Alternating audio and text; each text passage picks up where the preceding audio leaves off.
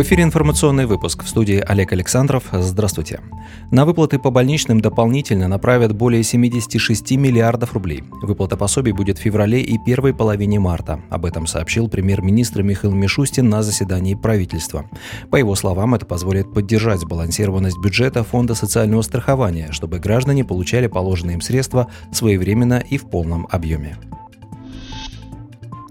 В Минздраве рассказали о выдаче ковид-сертификатов по экспресс-тестам. Люди с положительным результатом экспресс-теста на коронавирус получат сертификаты переболевшего, но тестирование должен провести медицинский работник. Это разъяснил помощник министра здравоохранения Алексей Кузнецов.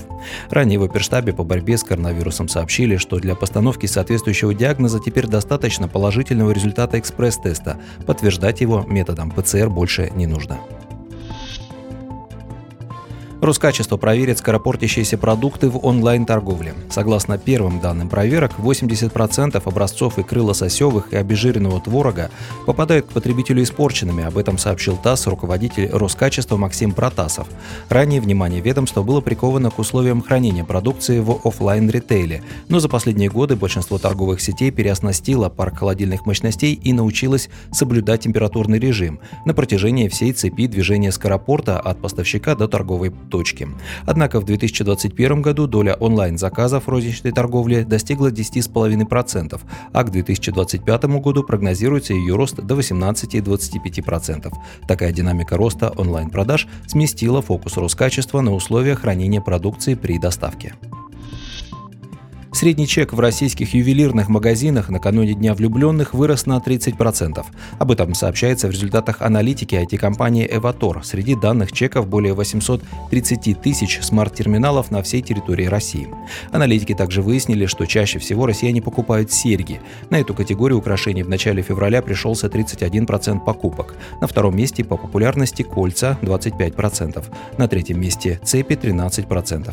На подвеске приходится 12% покупок, покупок, браслеты 11%, колье 5% и броши 3%.